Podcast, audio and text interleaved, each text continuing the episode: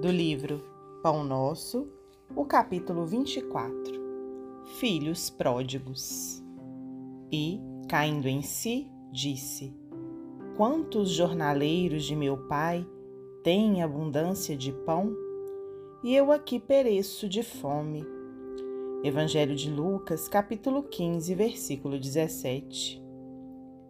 Examinando-se a figura do filho pródigo, toda gente idealiza um homem rico, dissipando possibilidades materiais nos festins do mundo.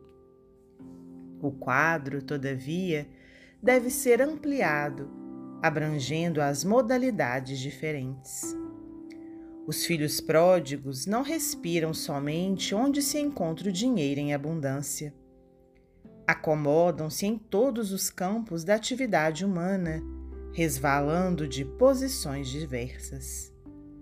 Grandes cientistas da Terra são perdulários da inteligência, destilando venenos intelectuais, indignos das concessões de que foram aquinhoados.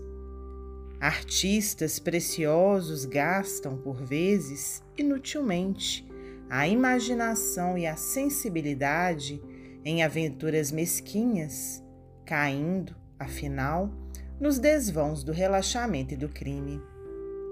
Em toda parte, vemos os dissipadores de bens, de saber, de tempo, de saúde, de oportunidades.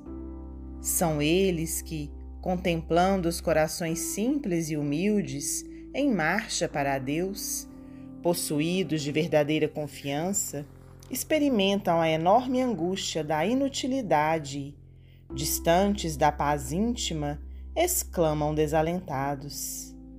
Quantos trabalhadores pequeninos guardam o pão da tranquilidade, enquanto a fome de paz me tortura o espírito. O mundo permanece repleto de filhos pródigos e, de hora a hora, milhares de vozes proferem aflitivas exclamações iguais a esta. Emmanuel, psicografia de Francisco Cândido Xavier.